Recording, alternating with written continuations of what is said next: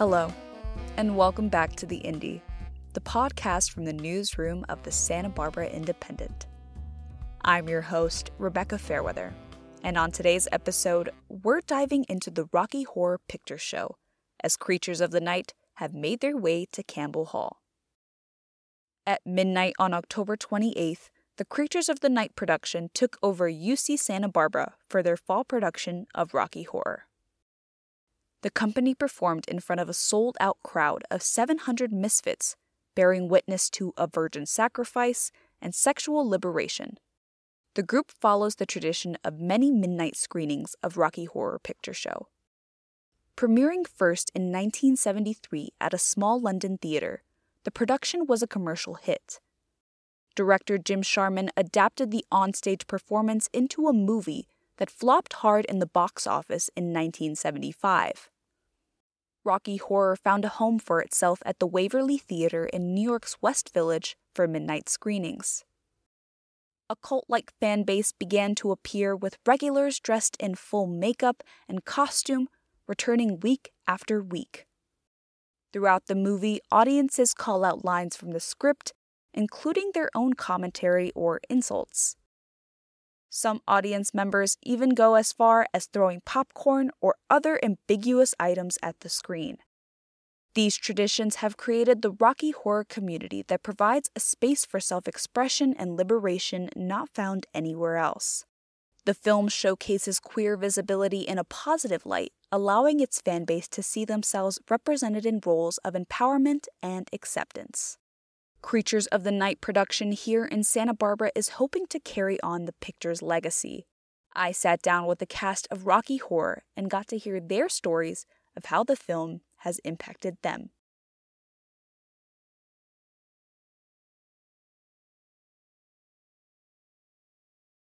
Creatures of the Night Production Company. How have you enjoyed rehearsals working with the cast and crew? So I was practically a virgin when I came here, if you know Rocky Horror terms. So being a part of the cast and auditioning, I literally didn't know what parts were even named as I was auditioning for when I'm completely blind. But I've absolutely loved the experience of being here. I think it's one of the most welcoming environments. Everyone is so supportive of each other. They're so understanding. We have such a good sense of like community, I feel like here, and just like supporting each other in every little aspect overall like no matter what we're here for you like as a cast but then also as like one shared identity and one love of like this kind of campish like cringish fun safe space that's so out there that it's just so comforting to be able to know that no matter what you won't be judged. Yeah. Obviously rocky horror has a large impact on like you said community. I want to ask every single one of you What's the significance of putting on a production of Rocky Horror for Santa Barbara and UCSB, and how is it impacting our community? Uh, I transferred here to UCSB, and I had a really hard time finding uh, central queer communities. I know there are some, but I wasn't really finding like one place to go, especially like non-alcoholic. Although there is a little bit of that, but like we're not like There's drinking focused. This isn't like a club or a party.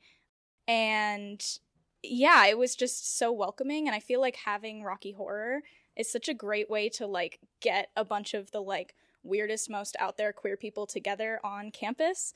And yeah, that was super important for me. And once I started Rocky Horror, I finally started making a bunch of other queer friends and like finding out about all these different queer events. And I feel like it really, the only word I can think of is thrust, thrust me into the queer community.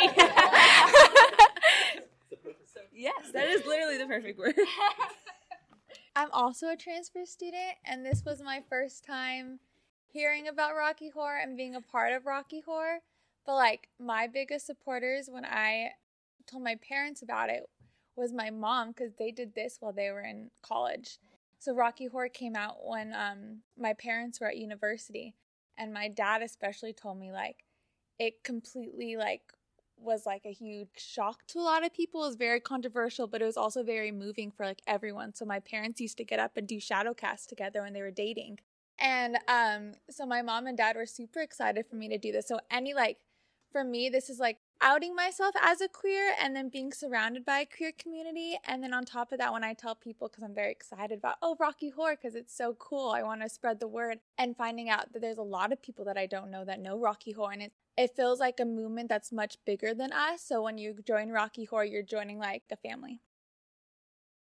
This is such a fun and supportive group and I was very like conscious, like self conscious of my own body, and they've taught me like who gives a flying f word. I don't know if I'm allowed to say that. I don't know if I'm allowed to cuss on your podcast, but um, like it doesn't matter, and they're so supportive that it makes you feel so blessed to have your own body and be special and sexy in your own way and so I think my biggest thing is just to get up there and have fun and quit worrying about what other people think. Show your body. That is a very vulnerable experience and how much you're willing to show.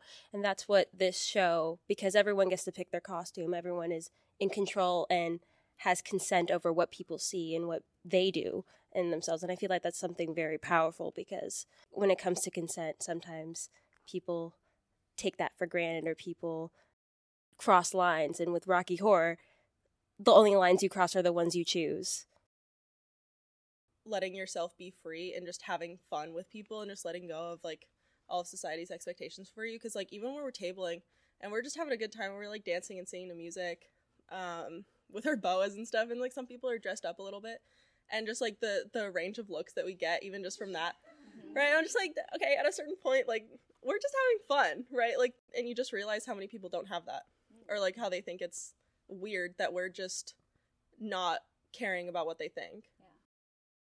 Yeah. Why do you think that is? Why do you think that they have this perceived notion or oh well because everyone's just like it's just a lot of openness in their faces and i think that really really freaks people out when they're not used to it two two points um one that i think is interesting is i feel like there's something to be said for the fact that like I feel like people in general, at least at this school, younger people are okay with queer people to an extent.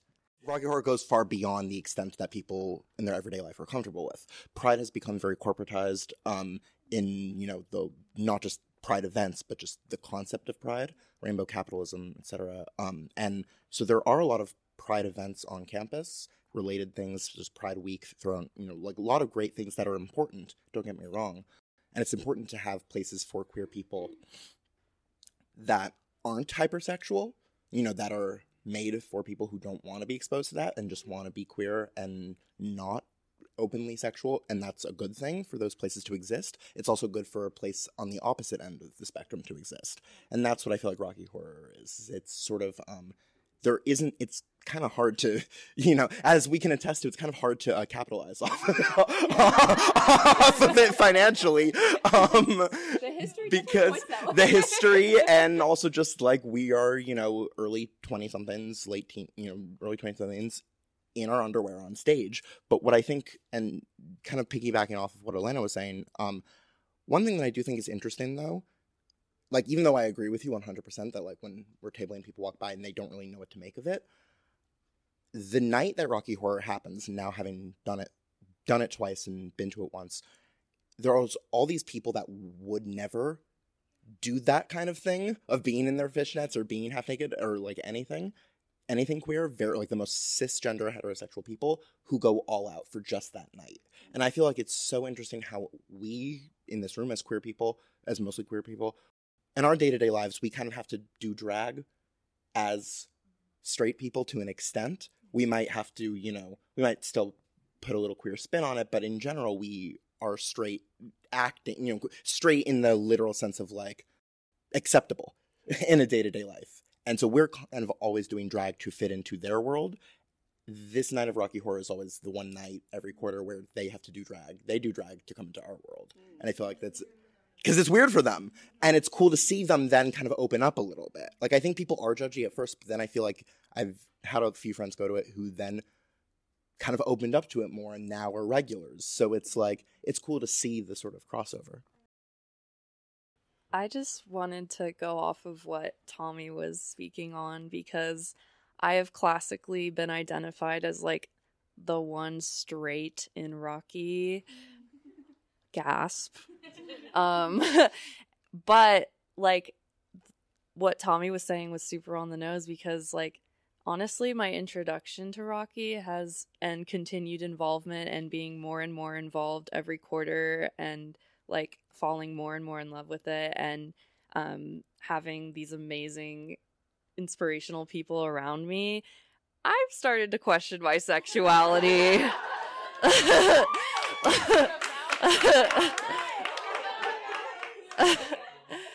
so Let me know if you ever want to question it a little more. I am I I do happily have a man on the record. but um I don't know, I just love that Rocky is truly about beautiful boys and beautiful girls and beautiful whoever you want to be they on stage and like just popping your shit for everyone to see and like owning it and it's truly a come as you are like environment but what tommy was saying come as you are but do drag because like rupaul says we're all born naked and the rest is drag all of our quote unquote insecurities become like the things that make us the most sexy and beautiful. And that's one of the reasons why I love this cast. love that. I will ask a final question because I know you guys need to rehearse. Uh, this will be quick. I am a virgin. Full through and through. Never watched the movie, never been to a production, so I'm excited for midnight tomorrow or the next day. so, my final question is how should virgins like myself prepare when entering a midnight screening or watching the film? So, what I say to all of my friends that are coming as virgins um, is what was told to me when I went to my first Rocky two years ago, I guess now. Um, was wear as little clothes as you are comfortable wearing. Wear whatever you want, but be prepared to see naked people to see naked people running around happy about being naked, to see naked people on top of naked people, to see naked people on stage, to see so much, I'm gonna cut so much ass, so many titties. Just be ready. And if you have been feeling any sort of repression within yourself, if you've been kind of looking in the mirror and being like, what am I missing? Try just wearing a G string and some uh, fishnets and a little top and come. And I promise that you will feel a type of way that you will probably have never experienced before. Like the euphoria of being around so many people, all just feeling so present in their bodies and appreciative of the bodies around them and accepting of the bodies around them. Like it is something that is just so unmatched. Like you can't find it at the beach, even when everyone's wearing bikinis. Like it's just so different. I was told to come completely blind. I had never seen it. I didn't even know like what I was doing. They just said look up what the characters look like, maybe come dressed up as them, have fun, and don't look into anything. They didn't give me the callouts, they didn't give me the cues. And honestly, it made the experience so much more emotional for me and was the reason I'm here today in the cast. There's something about just having to live in this purity culture of constantly being in this box and the surprise of coming in and seeing the most confident, most happy, like the most insane things you've ever seen. The whole thing feels like a fever dream, but a fun one. And I think it's just so much of a different world that you get to experience for like like just a night. And to me it was just almost like magical getting to like absorb all the things I was seeing and just how much of this kind of heart this production really has with each person. And I would just say to be the most confident version of yourself and whatever that means, go for it. So for me, when I first ever went to a Rocky Horror Show, I was quite literally a virgin and very straight. and it was actually like kind of my gay awakening in some sense. Actually crazy because I think that that was like a core memory in my life, in my high school career and um, it kind of set me up to like be very confident about my body in general and i ended up keep going to every single rocky horror show that i could have gone to after that and it's all thanks to my very very gay queer high school friends one thing i want to add is that one of the really beautiful things about Rocky, which everyone has pointed out in some way, is that it's a space for boundary dissolution and to challenge rules that we normally abide by. So it's this special space in where a lot of those things that we take for granted are broken.